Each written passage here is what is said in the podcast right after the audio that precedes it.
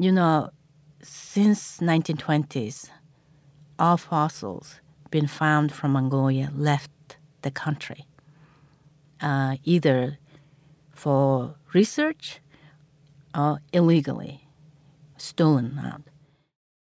Bolortsetseg Minjin is a Mongolian paleontologist. Eight years ago, she saw something on TV that really made her mad. I saw local news in New York, sitting in a coffee shop and showing this dinosaur. Um, but they turned off the volume. I couldn't tell.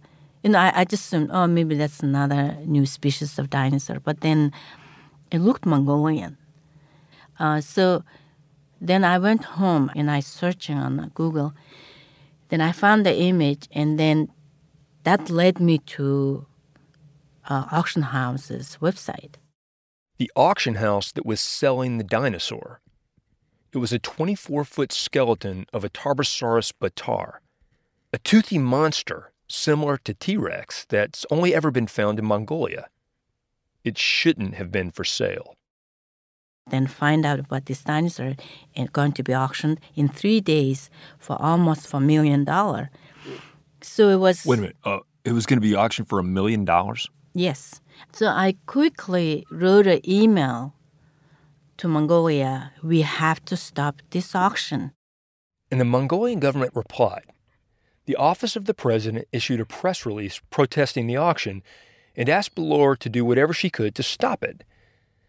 At first, she tried contacting the auction house, but a lawyer there replied saying the auction would go forward. So I quickly wrote email back to president's office said, "Okay, we need a lawyer. I can't, you know, stop this." So the president of Mongolia reached out to a lawyer that he'd met at a conference in the United States, a guy named Robert Painter, who specializes in medical malpractice in Texas. Robert had helped the president as an advisor, but he'd never gone to court for Mongolia before.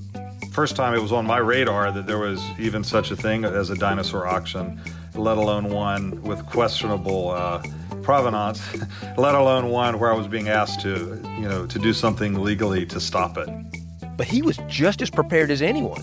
As far as Robert could tell, a dinosaur fossil had never been legally returned to another country from the United States and he was about to file a lawsuit that would change that.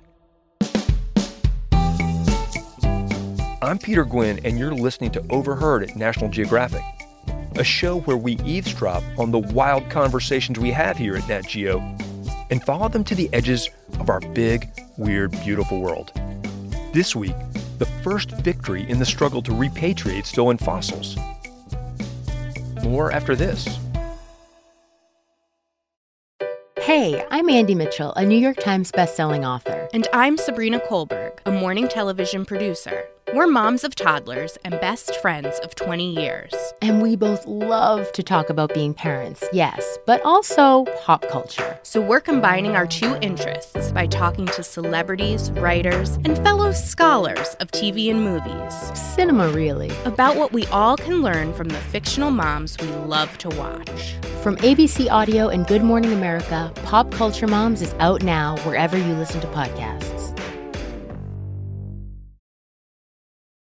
It was a Friday night when Texas lawyer Robert Painter got an email from the office of the president of Mongolia. Could he do anything to stop the auction of a dinosaur skeleton in New York? The auction was just two days away. The first thing I thought was, because it was a little after 6 p.m., is I thought, boy, it would have been really nice to hear about this like couple hours ago when the courts were still open you know, from a lawyer's perspective, it's like, well, I need to get a judge, and where am I going to find a judge, you know, after six o'clock on a Friday? Even though the auction was happening in New York City, it just so happened that the auction house was headquartered in Dallas. This is key because Robert has a license to practice law in Texas, but Robert lives in Houston, and he needed a Dallas judge to sign a temporary restraining order. So he asked a friend in Dallas to help him find a judge. He called and said, Hey, Judge, uh, I uh, want to let you know my buddy from law school has a dinosaur auction, and the president of Mongolia wants it stopped, and we need a TRO hearing, restraining order hearing. And Judge Cortez hung up the phone. So when Kirk called him back, he said, Judge, did you hang up? He said, quit pranking me. It's Friday night. And, and he said, no, no, Judge, this is real. And uh, so he said, oh, oh, okay. Uh, well, yeah, have him come by at 10 or 11, or I, I forget what time. And so he called me back, and we're all good to go. There was a lot to do before Robert could meet with the judge. For one thing, the relevant laws needed to be translated from Mongolian to English. In the U.S. legal system, you need evidence that's notarized, and you know it was already a Saturday in Mongolia, and I was talking to the president's chief of staff, and I said, "We need this notarized," and he said, "Well, we don't really do that." And I said, okay, well, uh, can you, what can we do, you know, to make this official? And uh, we decided just, I said, just grab some seals, get the seal of state or the president's seal, start putting these seals on it to show this is official, this is legitimate. Notarized or not, these Mongolian laws had been on the books for almost 100 years. It turns out that since Mongolia has been uh, a free country in the early, you know, in the early 20th century, that they've had these laws that defined dinosaur fossils, among other things, as property of the government. Although it had never been used in the U.S. before, the Mongolian dinosaur law was created in part because of the actions of another American. I mean, this is not the first Mongolian dinosaur uh, that's ever been auctioned off in the United States. Um, th- these kinds of transactions had happened before. Michael Greshko is a writer on our science desk who covers dinosaurs. Mongolia is not a good place to find dinosaur bone. Mongolia is a great place to find dinosaur bone. Anybody who's watched Jurassic Park uh, knows the name Velociraptor. Velociraptor is Mongolian. Protoceratops is Mongolian. And then there's also Tyrannosaurids, this family of predatory dinosaurs I mean, like Tyrannosaurus? Like Tyrannosaurus, yeah. Not T Rex. T Rex is North American, but very close cousins, including Tyrannosaurus bataar, also known as Tarbosaurus bataar. That's the type of dinosaur that was for sale at the auction house. These bones come from the Gobi Desert. The Gobi is twice the size of Texas. So it isn't too surprising that paleontologists didn't know the dinosaurs were there until about a century ago who was the first place to sort of like show up there and go, wait a minute, this place is filled with dinosaurs. You know? Right. So, um, in large part, we have to thank uh, an American explorer, Roy Chapman Andrews. Roy Chapman Andrews was a real Indiana Jones type. In fact, some people say Harrison Ford's character was based on him. He's best known for a series of expeditions that he uh, directed in Mongolia that are known as the Central Asiatic Expeditions. And on these expeditions, Andrews found a lot of fossils, including the first dinosaur eggs. At the time, scientists were dying to know if dinosaurs laid eggs, and Andrews found entire nests of them. Some even contained visible embryos. Those eggs made a huge global splash when they were first announced in the early 1920s and made Andrews about as big as a celebrity as you could be at the time. Andrews knew there were more discoveries to be made in Central Asia, and he wanted to return. But to get back to the Gobi Desert, he needed to raise millions of dollars. So he came up with an idea. So, one of the things he did was he took one of the 25 to 30 dinosaur eggs that they had collected and had an idea to auction it off. And so the first Mongolian dinosaur fossil was auctioned off in the United States. The winning bid uh, of $5,000 was from a guy named Austin Colgate, who was a vice president of the Colgate Company. He then turned around and donated that egg to Colgate University, and it's there to this day. But the auction backfired. To the Mongolian government, Andrew's trips seemed like they were more focused on profit than discovery he himself, you know, kind of rued the day he came up with this. He wrote that, quote, I was very pleased, but it proved to be a boomerang. Nothing else so disastrous ever happened to the expedition. Up to this time, the Chinese and Mongols had taken us at face value. Now they thought we were making money out of our explorations. We had found about 30 eggs. If one was worth $5,000, the whole lot must be valued at 150,000. The second that you put a dollar price on a fossil, the second you create all sorts of perverse incentives around the science. Um, and that push and pull has been with paleontology ever since. The egg was auctioned off in 1924. Later that year, Mongolia uh, becomes the second communist country. There's a revolution in Mongolia, and they put together a new constitution. And that, that constitution specifies that Mongolia's fossils, its paleontological heritage, belong to the people of Mongolia. And from that time to now, it has been illegal to export Mongolian fossils from Mongolia. And now, almost a century later, those laws were about to be tested for the first time in the United States. After getting them translated, lawyer Robert Painter asked the judge to intervene the day before the auction. And by 10 or 11 a.m., I'm sitting in the judge's kitchen with him, going over the petition and the evidence that we put together overnight, including having everything translated from Mongolia. And, you know, fortunately, uh, the judge found that to be persuasive and he granted our TRO. TRO, a temporary restraining order to stop the auction while the courts decided what to do. Robert sent copies to the auction house in every way he could think of. So I, I find uh, all their emails and fax numbers and send them a copy of the restraining order. And then I thought, you know, I need to babysit this. So I got a colleague in my office who does uh, video work and things, and we hopped on a flight, went straight to New York. Then the next morning, met with some Mongolian uh, folks, and then headed straight over to the auction that morning, Sunday morning. The dinosaur wasn't the only thing for sale that day. There were gemstones and elephant tusks, ancient insects suspended in amber, even the skull of another Mongolian dinosaur. But Robert was there to stop the sale of the biggest item up for auction. They had the whole Tyrannosaurus bataar skeleton fully assembled, and he was kind of towering over the whole auction watching. And then one of Robert's colleagues overheard some staff talking about the restraining order. So we overheard a call. This uh, this guy was speaking to someone and said, "Yeah, we're going to go forward with the auction, despite the order." Ever hear the phrase, "It's better to ask for forgiveness than permission"? The thinking is that if someone bought it and didn't know that the ownership was disputed, then they could be a good faith buyer and uh, there could be maybe some legal argument that they shouldn't have to give it up because they bought and paid for it and didn't know about the dispute. So that's what we wanted to avoid. He had to do something to stop the auction, but he wasn't quite sure what. And then the bidding started. So I'm seated there, and I told my colleague from Houston, I want you to have your video camera ready and, and mic and everything because I want to capture this on video.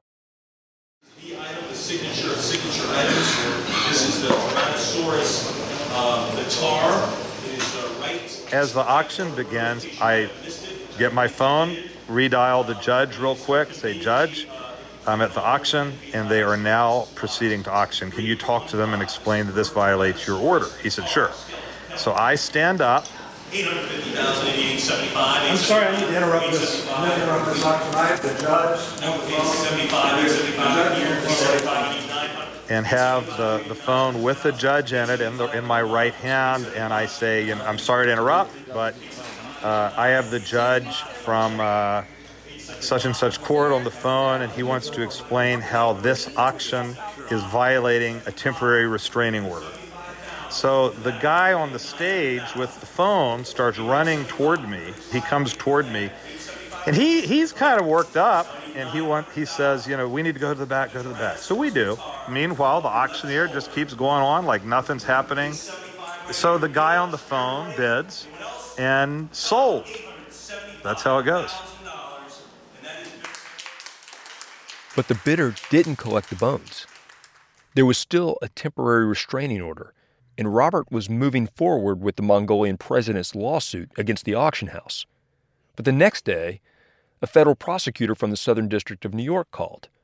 Her office wanted to take over the effort to recover the fossil. So Robert dropped the Texas case, and a new federal lawsuit took its place.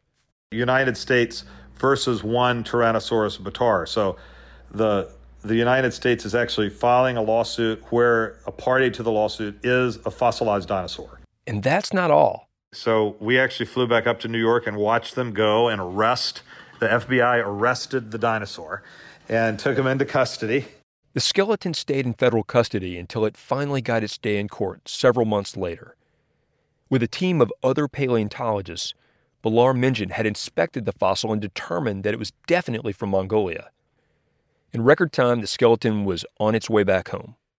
This was the first time ever that a din- ever that a dinosaur has been repatriated anywhere, let alone Mongolia. It was quite a feat. It was the first time, but not the last. Since then, there have been more than 50 dinosaur fossils repatriated to Mongolia. But Nat Geo writer Michael Greshko says black market fossils are still being sold throughout the world. China, formally on the books, has laws preventing the export of fossils. A few years ago, I was in a museum in Europe. They were selling a Chinese dinosaur egg in the gift shop. Wait a minute, you could have Um, bought that? You could have just rolled up there and bought it? I could have just rolled up there and bought it. Um, and that, when I, I was shocked when I saw it in there because the second I saw it, I knew it was hot. Um, there's no way that that egg left the country legally. Wow. So, I mean, if this is happening in like European gift shops, I mean, that's pretty pervasive, then you would imagine, right? Yeah, this is a. I mean, it's a huge. It's a huge global trade. And that trade gets in the way of science. When fossils are dug up for profit, they're often altered in ways that make it difficult for scientists to study them later. Poachers have come through paleontological sites and just who come through with pickaxes and basically work their way up a skeleton to find the skull. The skull is really valuable. And then if the skull breaks or whatever, then you just destroy the skull and you pull the teeth and claws because those those sell. This sort of destruction is one of the reasons why paleontologist Bolor Minjin keeps working to repatriate fossils to Mongolia. I don't know. I've been doing now so long that um, it's almost become a job for me. When a Mongolian dinosaur fossil is recovered, it ends up in a warehouse, like this one in Queens, where Bolor and a small team carefully package it up for the long flight back to Mongolia. So we have 10 dinosaur specimens. 10 dinosaur specimens that weren't always treated very well before they were recovered. And this specific dinosaur skull had five teeth been broken. Bolor's sending the specimens to the Natural History Museum of Mongolia. She hopes they will inspire the next generation of Mongolian paleontologists. It's not a thing you go to mall to purchase with money. Yeah. It's a heritage. And generation to generation, we're supposed to, you know, share this heritage and knowledge. It's a part of Earth history. It's not just Mongolian. It's actually for the rest of the world. We can't make new fossils. So if we don't protect the ones we have, who will? More after this. Want to know how that Tarbosaurus bataar skeleton got into the United States in the first place? Well, you can find out about the entrepreneur from Florida who went to jail for smuggling by clicking on a link to the story in our show notes. Bolor Minjin once took a Winnebago filled with dinosaur exhibits off road across the Gobi Desert. Read more about her work with the Institute for the Study of Mongolian Dinosaurs through their website. And who buys a dinosaur skeleton anyway? Nat Geo subscribers can take a look behind the scenes of some private collections. All of this and more can be found in our show notes. Look for them in your podcast app.